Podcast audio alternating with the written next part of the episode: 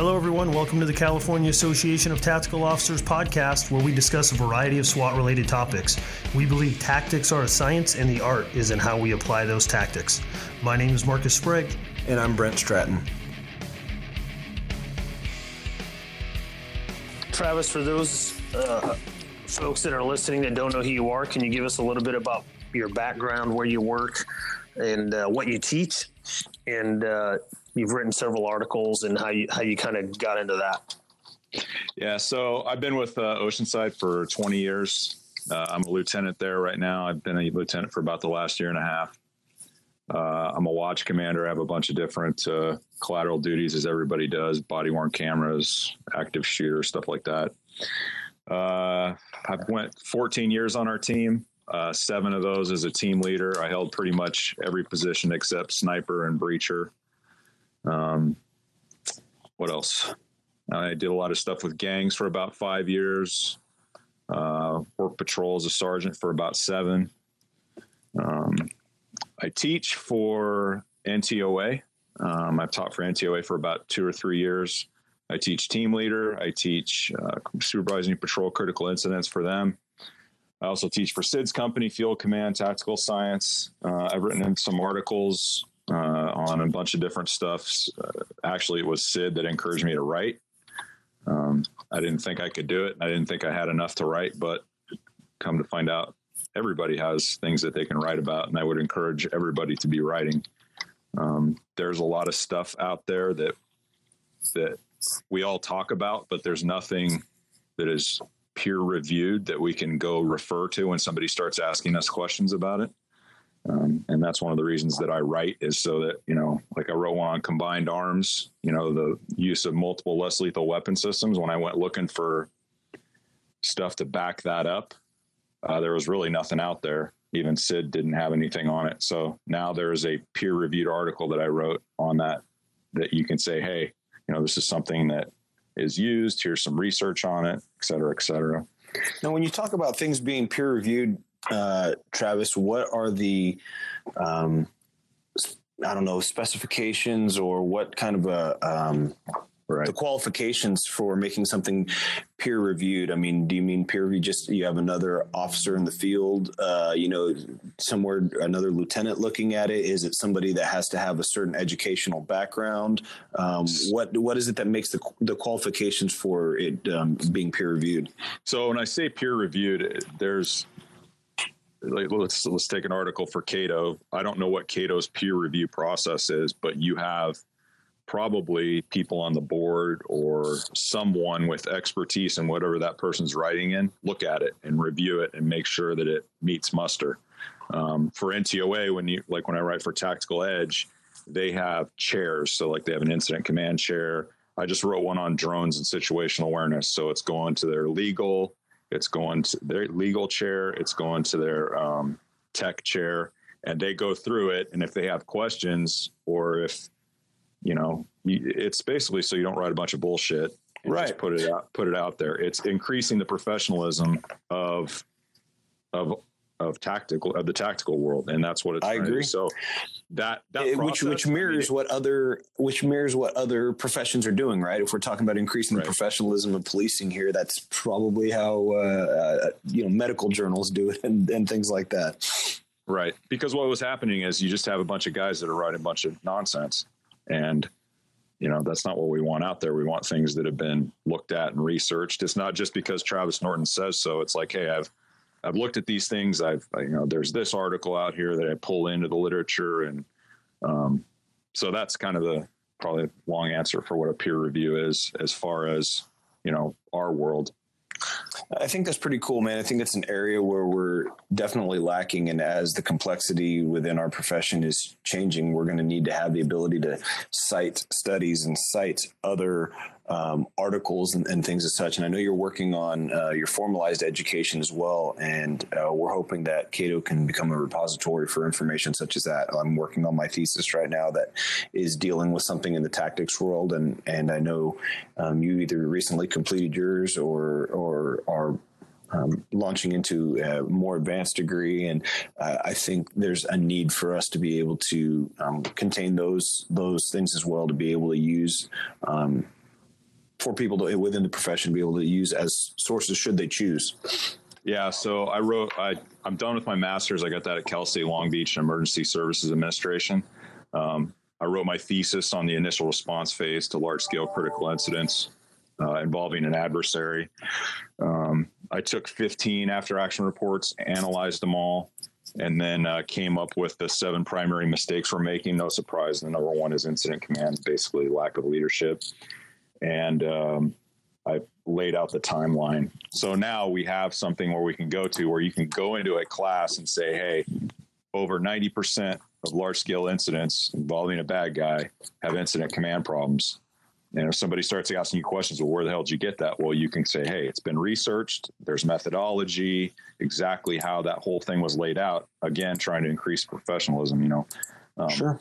Because we hear all these things and people start just throwing things out there, throwing numbers out there, or and with really no basis for it. And I'm talking about our detractors.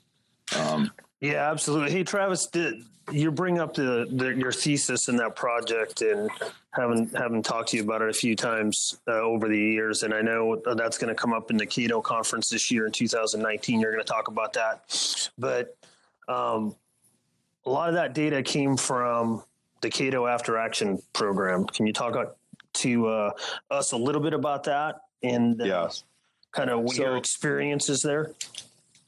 So a lot... First of all the after action reports that I used for my thesis are on the website under the, I forget what tab it is, but they're all there. I used it probably 100 different times when I was writing, and I still use it for other stuff. But the after action review team, it was one of SIDS, million projects he had, he wanted when he came on board. This was one I was really interested in because I know if you talk to Sid, he had been out to a lot of the incidents that happened during his time, like 9/11 and the Murrah federal building bombing. He's been all over the place getting debriefed on incidents. And while Sid has a ton of experience, he'll tell you that a lot of what he learned was from reviewing these incidents, and nobody was taking that project. So I took it. And I've been all over the place, talking to people involved in active shooter events, Northern California out to, most of them, honestly, you can't even talk about because they're embargoed, but, we've been out to Pittsburgh, Orlando, been up to Northern California a couple times, Aurora, Illinois, and we went over to London, got debriefed on the London Bridge attack, Manchester, and also Barcelona with the La Rambla attack, where the ISIS terrorists mowed down all those poor people on La Rambla. What are some of those challenges that you saw historically that are still happening today? A couple things. Number one, you've got the decision on whether or not to intervene in an active shooter situation is really causing us some issues. And what I mean by that is that you will get an active shooter that, and it doesn't happen a lot, but it happened in Orlando and it happened in a couple other places, where the suspect is inside the target location with hostages, if you will. And I'll go into hostages versus captives here in a bit. But they sit outside the target locations and they go, do we go inside? Do we not go inside? Do we intervene? Do we not intervene? And that decision, because what do we normally teach for active shooter once the shooting stops? Slow down. Yeah, we slow down, we stop, there's no shooting, we go to barricade. Well, the problem with that is that half the time you've got injured people inside the location that we need to get inside and start to stop the dying phase. So arguments start outside. Well, should we go in? Should we not? And then you've got an incident commander who's either timid or is not ready for these types of things, who's new, who's his first day as a lieutenant. I mean, I reviewed one of those where, it was his first day as a lieutenant, and he turned to the SWAT commander and just said, hey, take this. I can't do it. How do you as a SWAT commander deal with that? And, so that is one of the biggest things is, hey, do we intervene or not? And it's just not a decision that that a lot of people are comfortable with, because they're frankly deciding on whether or not they're going to get shot, or some of their officers are going to get shot, or, you know, that's not an easy decision. Yeah. And I've got a great quote from you. I believe you wrote this in a recent article. I can't remember where, cause I've read, you know, a bunch of your stuff, but we're talking or interviewing Mitch Brule about active shooters in schools. And you both kind of, you know, we see it evolving, the responses from law enforcement. And basically your quote is, each case is context dependent and decisions need to be made based on the circumstances presented. And so often in our culture, in law enforcement and in general, we want to checkbox procedure. And none of these problems are ever going to all be the same. And you've gone all across the country, a couple places in Europe. None of those problems are the same. No, and and everybody, it's our job. If you're a team leader or a team commander, it's your job to develop complex problem solvers. Everybody wants a checklist, and checklists are great for incidents we know, right? So you take a hostage problem, you can pretty much checklist a hostage or a barricade or something like that, or take a radio call, a DV, a missing person. So you start, and I show a video, you guys have probably seen it, where the tank's going down the street in 95 in San Diego. And you show that video, and then you go, hey, pull out the checklist for the M60 tank rolling down the street in your jurisdiction. It makes the point that you guys, we have to be able to think our way out of these problems. And a lot of guys just want, hey, let's pull out the checklist and go down the checklist and we'll be fine. That doesn't work. So on another note, and just to back up a little bit, the decision to intervene, the timeliness of that decision is so paramount. You've got two ways to mitigate that risk. You can either wait for more information to gain certainty, right? But that could put lives in danger, or you can go based on less information. Which one's better? It goes back to what I was talking about, which is it's context dependent. And, you know, we always have a little bit of discretionary time, but not always. So that decision is throwing a lot of people for a loop. And honestly, how you work through that is you do decision-making exercises with your team and with your, you know, if you're a team commander, doing with your team leaders, and, you work through these friction points, because friction happens between people and processes. And most of the time it's self-induced, meaning we do it to ourselves, and you reduce that friction through working it all out on the front end.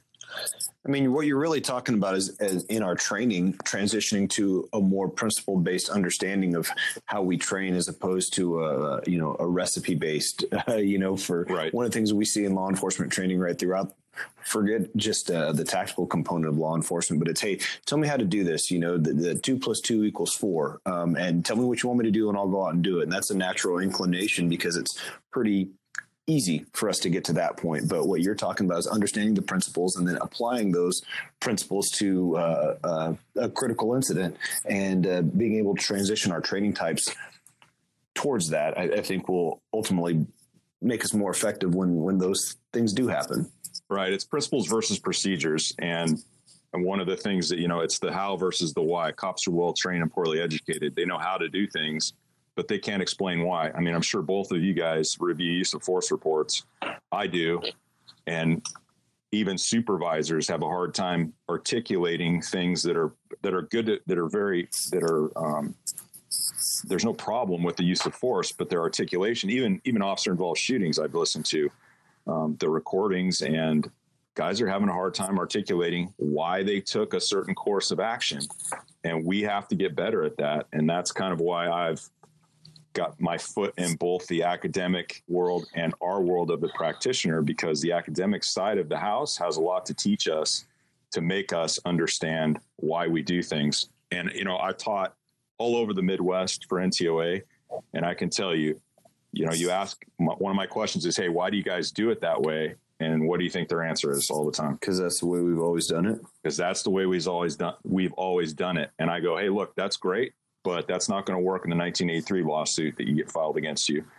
I was in St. Louis teaching a team leader class, St. Louis County, and talking to the guys. 90% of the attendees were involved in Ferguson. And you want to talk about, you know, an education, those guys are good dudes. I mean, just, you know, SWAT guys are the same pretty much across the country, but they have a hard time articulating the why. And we talked a lot about why that's important. You know, why are you guys still doing everything dynamic? And the answer was, that's the way we've always done it. Well, that's not going to work. Yeah, and I'd say our profession is definitely going there. There's a trend in partnering with academic institutions to do that research and to back it up with science and to back it up with peer review. And so I think that's coming our way. I see more and more opportunities to do that. And I know you do too, Trav. And I think you'll probably be taking advantage of those a lot soon. But that's really where we need to go. You know, we saw that in our careers with the public used to just believe what we said. And sometimes law enforcement as a profession took advantage of that. And so we had to evolve. And now you're seeing that in like these peer reviewed, you know, articles versus bro science and using the academic institutions to help us back up our stuff. Yeah. And they are, you know, I get it. I mean, cops pretty much thumb their nose at education because, hey, we don't need that shit. It's just dumb. I don't have time for it. And I get that. I mean, I loved, you know, when I was having fun and doing the fun stuff. And now I'm at a point in my career where this is the way I can help our profession get better at what we're doing through the education piece and just teaching guys how to articulate why they're doing things. You know, what are you going to do when your SWAT team gets into some type of controversial officer involved shooting and you guys are up there having to either to the chief or to whoever, or to, you know, during your interview, you having to explain, hey, why did you guys intervene in this? You know, why did you guys go in? Why did you just not wait and de-escalate? Right. Cause that's the big thing right now. And they're not going to pick the smartest go-to guy on your team either. During that civil deposition, they're going to interview everybody, and then they're going to pick the person they think is the best for them on the stand. And that's not necessarily your strongest dude. Yeah. I can tell you that, and you know, the tactical science side of the house has helped me tremendously. A lot of people thumb their nose at that too, because it is somewhat heady. I get it. But, you know, I met a guy in Scottsdale, Arizona, and I was talking to him about this stuff. He's like, man, he goes, I was in a deposition getting my ass handed to me. And if I would have understood things like what is a tactical dilemma and involving space and time, you know, if I would have been able to articulate that, it would have saved me so much heartache and so much stress. And guys like that, when you can make a difference with somebody like that and just show them that stuff, that's huge. Well, you know, because it's stressful to be in a deposition and be getting your ass handed to you and not being able to explain things. You have to be smart.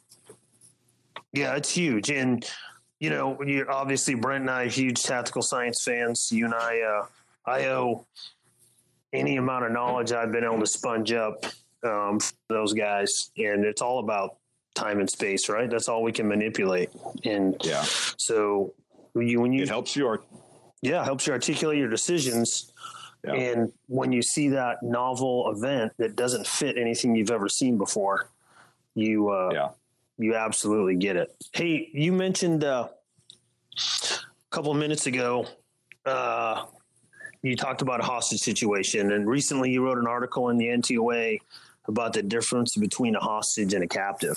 And so, you know, you and I talked about this a year or so ago, and I've been doing it in Cato's team leader classes. We talk about it, and I've had some pretty heated discussions where guys get pretty riled up about that. What are they getting riled up about? Because I love starting arguments, by the way. Really? I never knew that about you. If you can start an argument about that stuff, it's a win, because it gets guys thinking. I mean, if they're arguing at break, hey, that's great. Yeah, so, I've seen a few guys get mad and just not often, but they'll get mad because you got to go in, or you don't go in, and it just goes back to why, and giving them a great example. And I'll let you expand on this, but you know, you go to what starts off as an active shooter, and now you have a guy in a house. What doesn't matter what he's in, and he has people in there, and he's already demonstrated his willingness and ability to kill other people. So now do we slow down and do a hostage negotiation, or are they captives? So I'll let you take it from there and talk a little bit about your article. So this started really making me think when I went to Orlando, when we were out there reviewing their incident. And essentially, if you have a guy who's on the phone, so he takes, let's say you got an active shooter, he's inside with what we consider hostages. And he's on the phone, and, you know, you've got him on the phone and you're trying to negotiate with him, but he doesn't want anything. He's not asking for anything. What do you have? Right. I mean, what is that? Are those really hostages? What does he want? He's not doing anything. He's just fucking around on the phone. You get yourself a tactical dilemma there. Yeah. And so, well, you do. And so the question becomes, well, what are we going to do? How long are we going to fuck around on the phone with this guy? How long are we going to talk to him? But if he's not wanting anything, and it goes back to, so what's the definition of a hostage? And, you know, you go through that with him, and then they go, well, he's not negotiating. So are those hostages, or are they captives? Right. And if they're captives, then you need to prepare for an intervention as soon as feasible. And at that point, negotiators are just, they can, as far as I'm concerned, they can start lying their asses off, because that is a less lethal tool at that point. And they are just there to buy you time, to get you where you need to, or give you the time you need to plan for your intervention. You know, that term captives conveys that the victims have zero value to the suspect, and they are helpless and are in need of rescue. You know, your rescue tactics always going to be context dependent and derived from the, you know, the priority of life stuff. But, you know, when you have a window of opportunity, my thing is you need to intervene. Now, I could care less if you call them hostages or captives. It's not the point. I only did that just to make the difference, but just to, right. The label, but so they could understand the labeling is somewhat different, because you can argue the definition of a hostage all day long. I get that. That's not my point. My point is teams need to be having this conversation, and they need to be having them with incident commanders, because what we're running into is incident commanders at these things are not going to understand this unless they're grounded in this stuff. And we're not running into that. I mean, it's always who's available, who's on duty is arriving. And like I said, over 90% of these things have leadership issues at them. And so imagine you're a SWAT team leader, or even a team member, and you're arriving and you get this update and you're like, hey, they're not negotiating. We need to prepare for an intervention here, because how long are we going to let this go on? I mean, what are we doing? Again, context dependent, but, you know, well, it's absolutely, you know, think about that scenario, right? So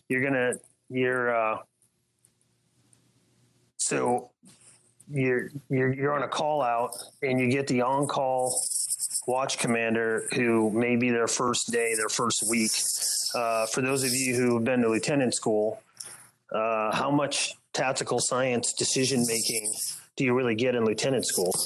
And, you know, an hour. Yeah. And it depends on where you go. So right. You can get, you know, you go Daryl Evans and get 4 to 6 to 8 hours from, you know, one of the premier tactical science guys you can learn from, or you could get none, or it just varies throughout the state, and even more so across the country. So yeah, it behooves us as SWAT people to actually train up and take the time to put your lieutenants in your organization through those tabletops before it happens. So, and the other issue too is most of them aren't interested in this stuff, and I'm speaking from I agree. My own department. They could care less. I mean, they're just hoping they're not on duty. They're counting the days till they retire, and they could give a shit. I mean, I won't go into it, but I've done tabletops at my department, and you can tell they're just like, yeah, whatever. It doesn't matter to me. And that's fine, but those are going to be the ones we're running into at these things. And so have this conversation with your teams. What's some of the arguments that they have, or what's some of the problems that they have with it? I'm curious. They had some similar, scenarios where, you know, the watch commander wanted to keep negotiating, and they knew that that wasn't going to work, but they didn't know how to argue at that level, you know. And sometimes it's your SWAT guy, maybe it's not even a sergeant that's there.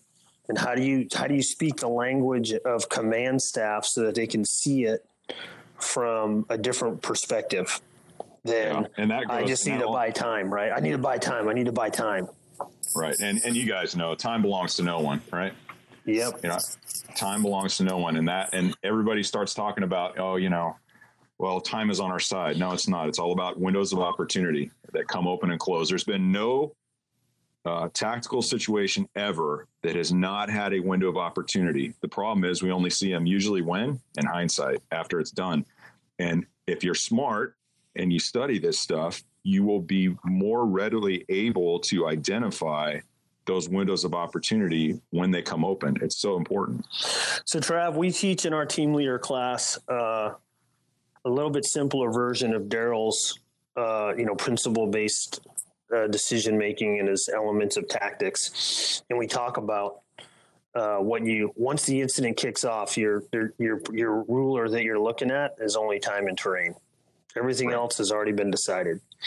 Right. And how do you manipulate that? And once, you know, some people get it right away, some people kind of get it, but once you start looking at the world from that, through that lens, you see the ability to manipulate these calls to your advantage in a different way. Now, I would argue most law enforcement officers, even around the country, do it already instinctively, but it's when you run into the big boy one, or there's emotions, or one of your officers has been killed, or there's a dead baby, or any of these little things that can just kind of set us off our average call that we forget, hey, this is time and terrain. Right. Time and terrain, and then looking for those opportunities. So this year at the conference, we've got the Pulse Nightclub coming back. So it's been a little over 3 years since that happened. And these guys are going to talk about the incident, which a lot of us have read the debrief on or seen somebody debrief it. But there's a lot of lessons to learn the event. Not just the after action report and what we could have done better, but how you implement those changes and how many can you get done. And the longer it takes you, the less political buy-in you get to making those changes, if they have to be big ones. And I'm not saying Orlando had to make big ones or not. I'm not in a place to say that. But thinking about that in your experience going down there, if I remember right, you actually met with the team and went to the location, correct? Yeah, we met with some guys that were involved, some of the primary guys that were involved. And then, we went out to the Pulse nightclub and walked it. We got inside a little bit, but not much. I mean, we still had to sign in as a crime scene at that point. That's how quick they were still doing that. So, and that's the challenge, right? The challenge of you doing this after action program is you get on the ground quick and you get there while it's fresh. But the problem with that is a lot of times, you know, people aren't going to be able to talk to you yet. And so you balance this. I have the latest information, but I'm not allowed to release it yet due to a bunch of pending, you know, litigation. And you kind of have to time that. Yeah. And that's the challenge with the program. I mean, a lot of these things I either make through contacts that I have at NTOA or through Cato. And you talk to these. I mean, I just had one recently where they're on a gag order and they can't say anything. I still was able to get a lot out of it and it makes sense of everything, but you know, because of other people that were there or whatever. So you piece it together the best you can, or people will say stuff to you off to the side. Some places won't call you back. I called one incident out in Illinois. I just cold called the SWAT commander, said, hey, this is who I am. This is what I do. I'd love to talk to you. I'd love to come out. And I got a call back within 2 hours. That's the exception, not the rule. most of the time guys want to talk to you and tell you what happened, because they're completely different than the after action reports. Yeah, and that's too bad. That's something our profession needs to do better, is how can we all learn from each other if we don't admit what we need to have done better? And we owe that to each other, because, you know, if you're a student of history of any kind, we're all dealing with the same problems. The population might be different. You might get more of it, but people are people. And we just have a little bit different tools, a little bit different technology to deal with the same problems. Right. And so the guy's coming out here from Florida, Kerry Holmes. He's one of their team leaders. I met him way after the incident, actually. He's a good dude. And he says, hey, this stuff with, you guys, contacting us and doing all this stuff is great. It really, I think, will pay dividends, because of what I'm trying to do is build a network. And so I have this network of people all across the nation where that, hey, if something happens, we can all contact one another and say, hey, here's some things, like, this hostage versus captive thing came out of one incident. What other blind spots do we have right now that we're not seeing? I'm constantly on the lookout for those, because those are where we're going to get our balls kicked in if we don't get on it and understand what those blind spots are. Yeah, and we can't afford to be on an island anymore and think we're going to be okay. One thing we talk a lot about, and I know you do too, is we go around the state and teach team leader and commander, and in my little shop up here in NorCal, we talk about is, hey, the community doesn't care that we've never done this before. Yeah, the community doesn't care that we've only had one in our whole career. Right. They don't care. Right. They expect you to be able to handle this problem. So what are we doing to prepare for that? Yeah. And the thing is, most of these incidents that I'm going through, these aren't busy teams. These aren't SEBs or LAPDs or NYPD. It's not those teams that are encountering these events. It's smaller departments with collateral duty teams that are presented with these problems that they've never seen before and are suddenly forced to make decisions about who lives and who dies. I mean, and not a lot of people are ready for that. So, yeah, you're right. And I mean, all you have to do is look up active shooter data and see that, hey, it's not, they're not often happening at these big cities. They do happen there, but yeah, they happen just as much at these little medium, the small size, communities. Right. And so go ahead. No, go ahead. I got you. One of the things you just hit on is active shooter statistics, which it hits on something that I talk about, is the fact that, most of these events involve a single male shooter. And that's what we should be training mostly for. Remember the big push we had for MACTAC over the years? Okay. Mm-hmm. And so I just don't, a multi-location hit, I just don't see it. Not saying it wouldn't happen, but take Las Vegas, right? You had a lone shooter in a fixed firing from a fixed elevated position, not maneuvering. And what do you get? Immediately you get calls of, I think there were, I don't know how many different calls they got of a second, third shooter around the area. But what did it go to? It's a single shooter. The recent one, I think it was either the one in Texas. It was either that one, or was that the mobile one? I can't remember. But anyway, they said, hey, there's two shooters. And well, it's always one. Out of the two we've had in the last 10 years where there were two shooters, 2014 Las Vegas at the CC's Pizza, where those two sovereign citizens walked in, killed those two Las Vegas Metro cops, then went next door to the Walmart, went active shooter. And then you have 2015 San Bernardino IRC incident. Those were both male-female couples, and they both stuck together. Those are the only two we've seen where we've had two people in the last 10 years. So the point is, if you've encountered one shooter, you've probably encountered them all. Do not commit your entire response force to looking for a suspect who's probably not even there. Doesn't mean you don't send one team looking for them, but everybody else needs to start the stop the dying phase. Yeah, that's another whole conversation to have, is the trend now, in my opinion, where we need to start training better at stopping the dying. and they're, you know, you don't hear a lot of civil litigation cases on how long it took us to neutralize a shooter. What you're seeing is what kind of medical care did you provide while all your guys were standing around? Right. And that's another whole deal.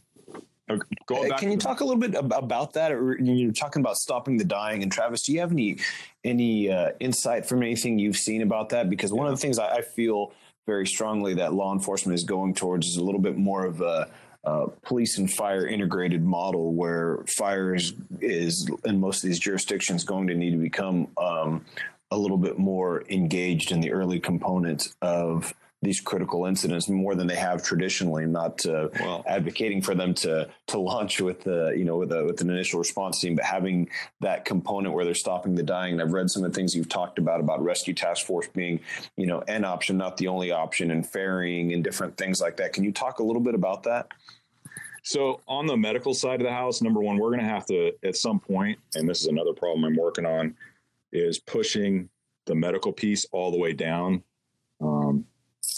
And I know a lot of citizens, you know, they're doing a lot of citizen stop the bleeding classes now, but I'm talking about how do we leverage off-duty officers? And this comes out of Vegas, off-duty cops, off-duty public safety. How do we leverage them into the response? Is there a way to do that? And, but that's a whole nother conversation. To answer what you're talking about, so out of all the incidents I've reviewed, RTF was only used at 2 of them. And honestly, what was used at the outset of that was just a hybrid of get these frickin' people out of here and get them to the hospital by hook or crook. And a lot of departments that I see and that I talk to, they are solely focusing on RTF, Rescue Task Force. And my question to them is, hey, look, how long does it take cops and firemen to do anything together? Hey, you four firemen, you 2 cops, all right, get formed up, get this thing, and get into the warm zone. Now, I'm not saying that it's not a good tactic, but it's just a tactic, right? Tactics are context dependent. What works in one set of circumstances is a recipe for disaster in another. We all know that. So look at other things. What are some other things that you can do? Ferrying, you talked about. They did that in one incident where they just took the injured from the crisis site to their armor to the ambulances down the street. It's simple. It works. A lot of other ones, hey, we're just throwing them in the back of their cars and going. That's also context dependent. Orlando did a lot of that, but that's because they did not have a good relationship with fire while they were down there, and they had some, the IED issue they were dealing with, which is a whole nother conversation as well. So my suggestion to everybody is don't just solely focus on RTF. Look at what other options are out there. There's a quick connect technique where you just form a casualty collection point. Cops get everybody to the casualty collection point, and then fire hooks up the CCP. They take them out to their triage area, and they get them out. But honestly, what's going to happen is it's going to be a cluster, and you're just going to do whatever you have to do to get those people medical care, because it's about timing, right? I mean, our TAC medics are teaching now. Don't even concentrate on the airway at first. Focus on the bleeding, the March algorithm. So just look at what else is out there. Don't get tied down to just RTF. And again, you're going right back to that fighting that I need a procedure and I want to focus on the procedure, and it's a thinking person's sport, right? It's always going to be different. We have to start teaching adaptive decision making. Adapt. If this isn't working, what's next? Switch it out. Okay, let's try this. So, Brian, did you have something? I interrupted you. No, not at all. That's just a really good point of things that we're seeing. I think a lot of people are looking at transitioning in public safety to unifying the police and fire response a little bit more, and there's not a whole lot out there regarding what that response should look like. So you're right, rescue task force is the biggest tactic that everybody's talking about, but this is really good information I think that you're providing regarding ferrying and quick connect stuff, and talking about the differences between a casualty collection point, and I think you referenced it as a multiple collection point. No, casualty collection point. So you talked about officers taking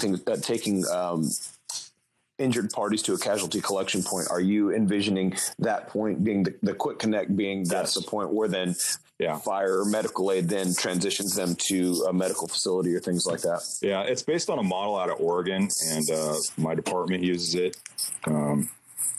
We like it, but it's just like I said, what's the strategy? The strategy is stop the dying. The tactics that you use, again, are dependent. I mean, you know, what did they first do in Las Vegas? I mean, they had reverse triage problems there because the less injured are shown up at the hospital. And now you're getting the really injured people are coming in later, and it's causing issues. How do you deal with that? And so RTF was used in Vegas, but not till a little bit later. You know, that initial 60 minutes, it was a cluster. There was no, hey, let's set up rescue. You know, it's just going sideways. Yeah, that's just chaos trying to figure out where it's coming from, who's doing it, how bad is it. Yeah, it'll take you 60 minutes just to answer those three questions. Are they relying on medical aid at the casualty collection point to then farm the patients out to the different medical facilities, assuming they're in an area that has multiple medical facilities? What we're trying to, let's just take a Walmart, right? So you get an active shooter inside a Walmart. We shoot the bad guy and kill him, or maybe he's barricaded and fire is not going to come into that Walmart. So we set up a casualty collection point at the one side front main entrance. Cops, as they come in, are fair. You know, let's say we got 30 people that are wounded. They are, by hook or crook, getting those people to that casualty collection point. And that brings up another point that I'll come back to about mega movers. But and then fire, as they come in, they connect at that casualty collection point, and they're ferrying those people out to a triage area. I think your question is, do we do medical inside? Again, it depends. How many tourniquets does one have on you? We're actually getting bags from Aardvark that have, I think, 15 of those throw kits that you can just take to a casualty collection point and throw them down. And, you know, guys can take them as they come in, or fire can use them, because I carry one tourniquet on me. There's one in the car. You know, we don't have a lot of tourniquets. So, yeah, and actually, and then hopefully... No, I'm sorry. Go ahead, Marcus. I actually met with our fire leadership last week, and they even acknowledged, like, hey, your mass casualty kits should be in the police cars, not the rigs, because the rigs aren't even going to make it that far in. You guys get there first. You throw your bags out. You do what you can. If you're working the problem, we'll pick your bags up and we'll use them. But if you wait for just one bag on one rig, when everyone's going to show up, right? So I'll have 3, 4, 5, who knows how many bags will end up showing up, and I can start throwing them around until, you know, in that casualty collection point.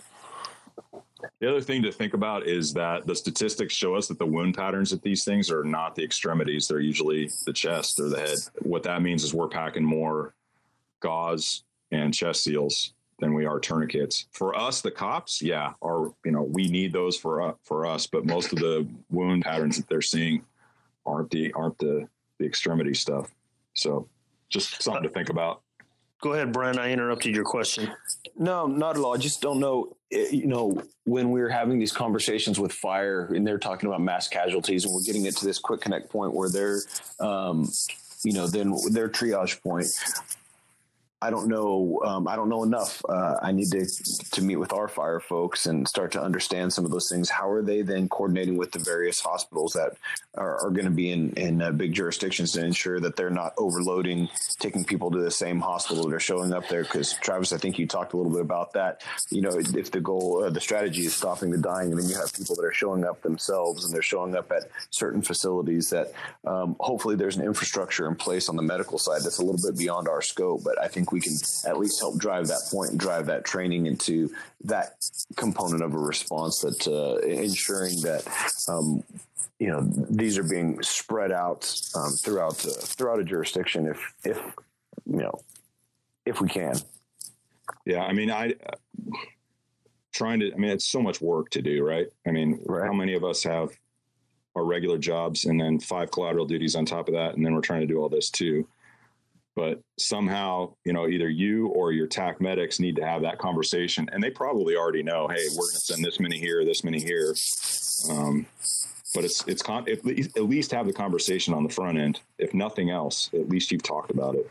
Yeah, no, at that level, fire is usually pretty better than law enforcement about preparing for that stuff ahead of time, knowing which casualty centers, which trauma centers can do what. And usually they're pretty good at that. No, I'm certain that they are. And I'm just showing my own ignorance of, I don't even know what those procedures are, because we don't talk about that. We talk about an active shooter response. We talk about all these things that we've talked about. But if we're looking at the overall process and how things are being done specifically from maybe an incident command level, that these are components that I'm not even 100% certain on, that we need to, that I need to be more educated on, make myself aware of, and that can factor into the decision-making on how an event is unfolding. So you've given me a lot of really good things to think about just in this conversation, Travis.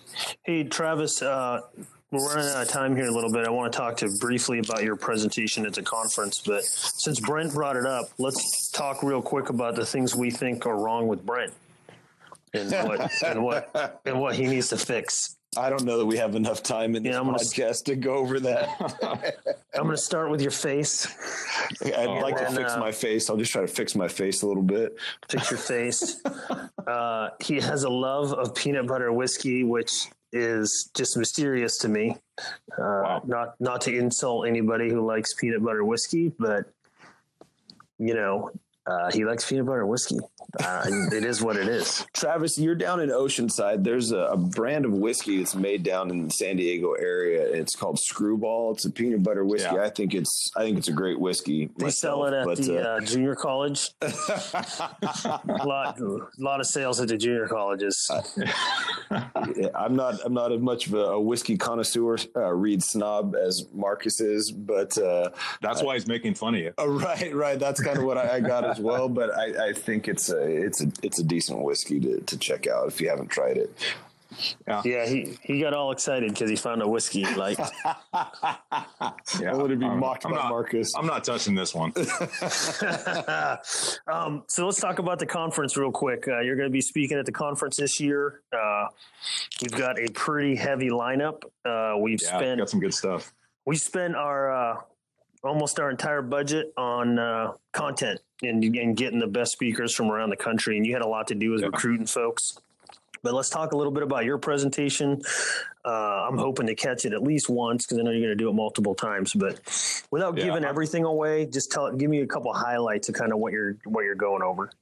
Essentially, I've kept track of every single lesson learned that I have from all of these incidents, and I'm going to go over every single one of them and review them. You know, stuff like that we've talked about. You know, things like, hey, training your patrol officers and bounding overwatch, why that's important. Training your team for clearing large warehouses, why that's important. You know, go more into the decision-making side of the house. I've got about 5 or 6 decision-making exercises that are based on incidents that have happened and decisions that either commanders or team leaders, or in some cases the patrol officers, had to make. And both choices suck, and which one would you make? So I'm really going to challenge their decision-making, and I understand I get it's a smaller audience, which is good for that type of stuff, but that's essentially what I'm going to be going over. So I already presented it at the NTOA conference, and it was pretty well received. A lot of guys had some good stuff to say, and I give everybody all my stuff. They have all the information they want, all the decision-making exercises. I always provide that for whoever's there so that they can take them back to their team and use them to improve their team members and get them ready. Because honestly, that's my sole focus, is I just want all of us to be ready when the big problem lands on your front porch and starts ringing the doorbell and you got to answer the call. And that's why I do all this. So, man, it all comes back to that Winston Churchill quote, doesn't it? I can't get away from that thing. Yeah. Yep. Yeah. I've got that thing hanging up on my wall right now, and it says, "To every man there comes in his lifetime that special moment when he's figuratively tapped on the shoulder and offered a chance to do a very special thing, unique to him and fitted to his talents. What a tragedy if that moment finds him unprepared or unqualified for that which would be his finest hour." Yeah. And I don't know about you guys, but I don't want to be that person. And, yeah.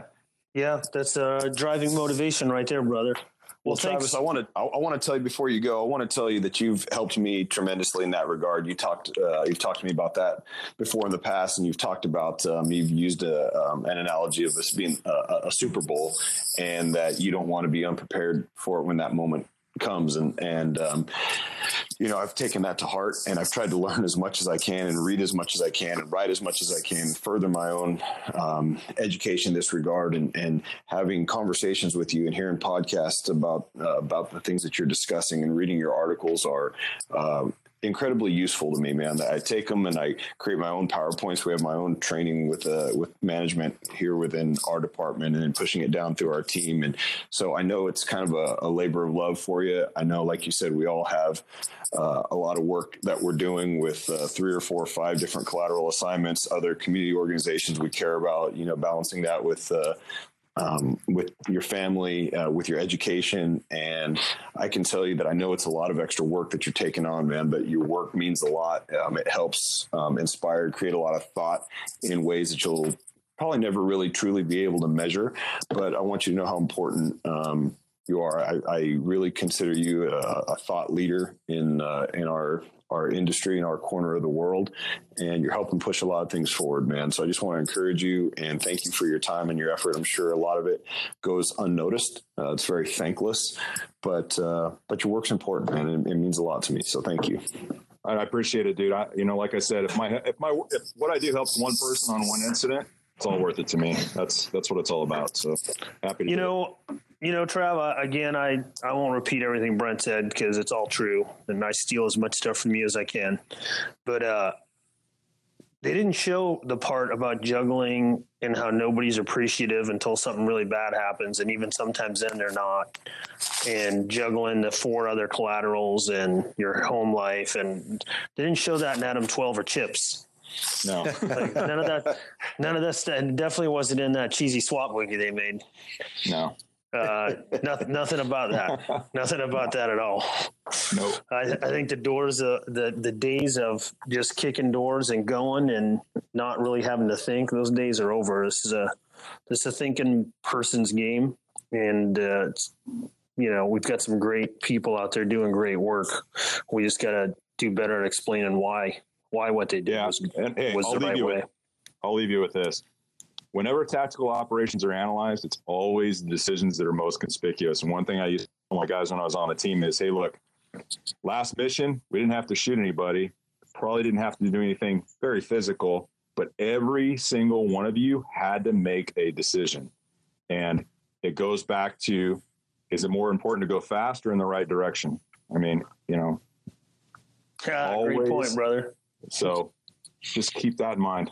Thanks a lot, Travis. I appreciate the time. I look forward to spending some time with you. Hopefully, if I have my shit together during the conference, I'll actually be able to walk around and say hi. Yeah, I'm looking forward to seeing both of you guys. It's been a while. Thank you for listening to the Cato Podcast. To become a member of Cato, check out our website at catonews.org. If you have a topic suggestion, please send them to podcast@catonews.org. If you enjoyed the show, please share it with a friend and rate us on the platform of your choice.